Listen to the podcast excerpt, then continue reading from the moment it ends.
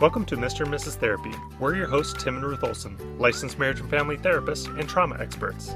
We provide wisdom for personal growth and healthy relationships. Stick with us and you'll gain practical tools and insights that will help you be a healthier and happier you. Hi, everyone. Welcome to the podcast. We're very excited to have you here today. And what we're going to be discussing is adult tantrums. It may be funny to categorize these as adult tantrums because we don't normally talk about them that way. But realistically, there are plenty of times adults have tantrums. Now, why don't we call them adult tantrums? Well, a part of the reason why is, is that it doesn't feel good to have them categorized as adult tantrums. But when we're talking about kids having tantrums, it doesn't hurt our feelings, so we're more apt to categorize them that way. But the truth is, there's not a whole lot of difference between children's emotional regulation versus adults' emotional regulation. Just becoming older does not mean that you get better at emotional regulation. You actually have to go through a process where one part of it is that you have to be in situations where emotional regulation is necessary. And through the course of that, you learn how to manage those emotions when you're going through these difficult situations. The other part is learning the coping skills on what to do when you're in these difficult situations. So, one is experiential, just understanding, okay, this is what this is like. I understand how these emotions feel big and uncomfortable, but they don't take over because you've been in the situation plenty of times before. The other one is learning these skills that you then can apply to make those situations even easier in the interim. Now, don't get me wrong, just being in difficult situations doesn't immediately mean that you're going to learn how to emotionally regulate through there. There's kind of two optional outcomes that can happen. Either when you go through these very difficult situations, it can kind of break you, where then it makes you less able to deal with difficult situations in the future and more triggered when those things come up, or it can cause you to become more emotionally robust. Yet I think it's interesting that you talk about being in situations that are emotionally difficult. Because I talk to a lot of people and they say, you know, I was never an angry person or I never had problems controlling my emotions until I had kids. And maybe some of you can relate to that.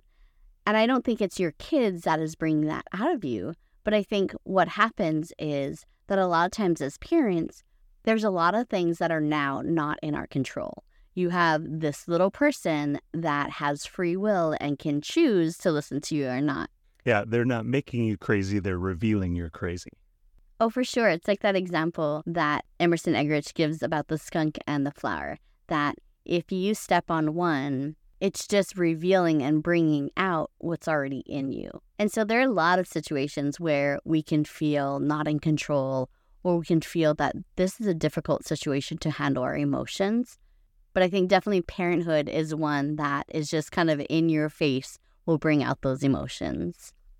Yeah. And going back to what you're talking about with kids, I remember when we had our first child, we were driving in the car one time and she was just screaming in her car seat and the crying just was driving me up the wall. I literally remember sticking my fingers in my ears because I couldn't handle it. And now our fifth child is over one years old. And when she cries, it doesn't hardly bother me at all. Do I like it? No, not really. But the effect it used to have on me when we originally had our first child compared to now our fifth one, the amount that it bothers me is dramatically less. And that's a good example where you're in this situation and you learn to cope with these uncomfortable emotions or uncomfortable situations just by the very nature of being in an experience and being exposed to these uncomfortable situations. Right. And I think when you say adult tantrums, it is that stigma of that's such a childish thing. But it really is this inability to regulate ourselves and then reacting and behaving in ways that are an outburst or uncontrolled and oftentimes infringe on the boundaries or the feelings of others. Yeah. And I think if you just look at the basic behaviors of kids when they're having a tantrum, you definitely can see a lot of similarities with adults. But with kids, we kind of look at it in a very different light than we do with adults, right? So people getting angry, huffing and puffing, crossing their arms, being passive aggressive. I've even had a person in my office one time stand up and start stomping their feet in the session. And so if you just look at it with an objective eye, you can see a lot of the ways that children behave when they're having a tantrum versus some of the ways that adults behave actually are very similar. We just kind of categorize them differently but a part of this is we're kind of putting on this idea of adult tantrum is a little bit to kind of poke at people because we want you to recognize, hey, these behaviors are not good, they're not okay. And then also identifying the fact that, again, just because you're getting older doesn't mean you're getting better with emotional regulation. Actually, I think a lot of times people actually get worse. We might sometimes employ more sophisticated but unhealthy ways to express our emotions, but that ultimately, a lot of the times as adults, we are still expressing ourselves in very unhealthy ways. So, just a side note, I personally don't like to label it tantrums. Like, if my kids are having a hard time regulating their emotions, I never tell them, stop throwing a tantrum. We definitely wouldn't tell people in sessions that they're having or throwing tantrums. Right. And we don't talk to others about, oh, our kid was just throwing a tantrum or look at them throwing a tantrum. We don't use that verbiage normally. But I think it is for that shock value of an adult tantrum. Just seeing it for what it is is really lack of emotional regulation. And I think a really good example of this is when you see a parent or an adult yelling, be quiet or stop yelling as they're yelling at their kids, right? Or you walk into the room and you're trying to teach your kids to be kind. So you're chastising them and berating them, just saying, why can't you guys ever get along? And why can't you be kind to each other? And in the process, we're not showing that same kindness. We're not setting that example or modeling what we want. We're doing exactly what we're telling them to stop doing. It is very interesting. I do think a lot of times parents require more emotional maturity out of their children than they expect out of themselves. And a part of that is because they don't have anybody else kind of looking at them and saying, like, hey, listen, like you might need to regulate a little bit more. But then when you're looking at your kids, you very much expect them not to show or express anger or sadness or frustration or to not be fearful or embarrassed. Versus for adults, we tend to have relatively little accountability. This is an interesting and difficult spot. I think when you look at it, the old saying, absolute power corrupts absolutely when you're a parent, you kind of have unlimited and absolute power. And it's important to stop and consider am I being a dictator here or am I being fair and just trying to help my children to develop better? Yeah, and going back to what you said about not having them express the anger and sadness, it's not that we don't want them to express their anger or sadness or hurt. We want them to be able to express that. It's healthy to be able to express that, but in a healthy manner and in a healthy way. So you want to encourage your kids that it's okay to be sad, but it's not okay to whine. Or it's okay to be angry and frustrated and disappointed about things, but it's not okay to throw things or hit or rip things out of other people's hands. And so there definitely is this separation between the emotion and the behavior. And so being able to identify when you're about to throw a tantrum or when you're about to have these outbursts, what is it you're feeling? because we want you to be able to express your feelings in a healthy manner. We don't want you to go to the two extremes of having these outbursts and pushing people around and being mean and not recognizing that these behaviors aren't okay. But also on the other end, we don't want you to suppress what you're feeling and push things away and down and not be able to express them because that's where you get people pleasing and that's where you get codependency and all these things where you weren't ever able to express your emotions and it wasn't okay to feel a certain way. And so that's not what we're saying. It is okay to feel things. It is okay to have emotions, but it's about expressing it in a healthy manner. Yeah, I think with just about all things, there's this healthy balance. One extreme one way or one extreme the other way is generally an unhealthy pattern versus when you kind of let that pendulum settle and swing into the middle, that's normally the healthiest road to be taking. Right. And you want to find a healthy balance. And you hear that all around you work life balance, a balanced diet. And so being able to be emotionally balanced. And lastly, we just want to talk about where do these adult tantrums come from?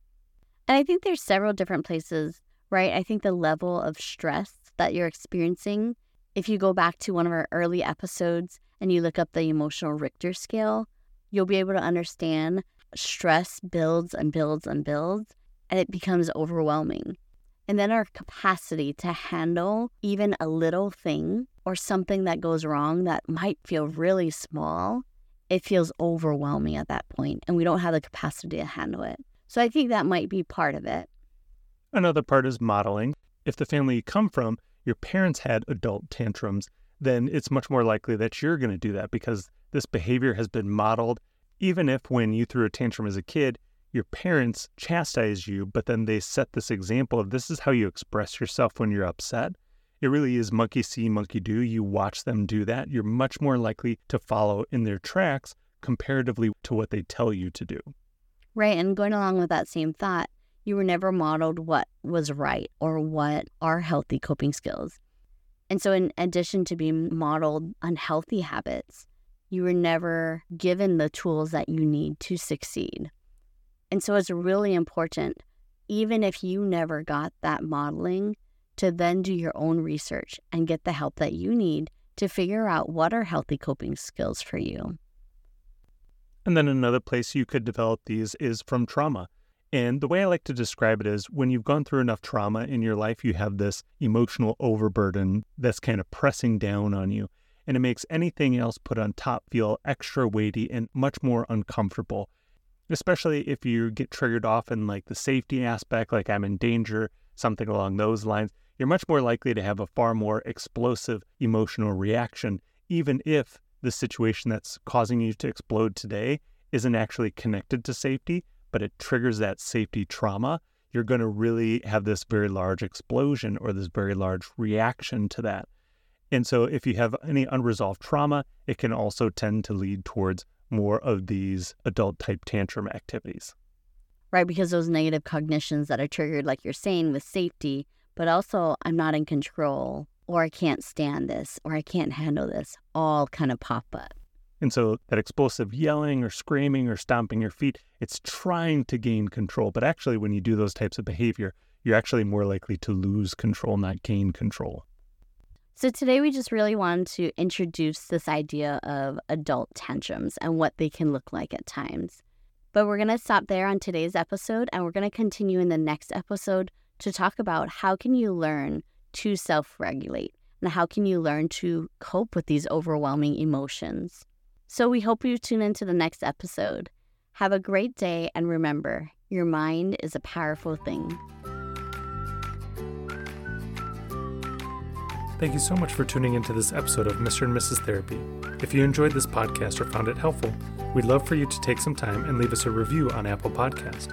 If you have a question or topic you'd like discussed in future episodes, visit our Facebook group, Mr. and Mrs. Therapy Podcast, and let us know. Disclaimer Although we are mental health providers, this podcast is for informational purposes only and is not intended to provide diagnosis or treatment. Please seek professional help if you're struggling with persistent mental health issues, chronic marital issues, or call the National Suicide Hotline at 988 if you are contemplating suicide.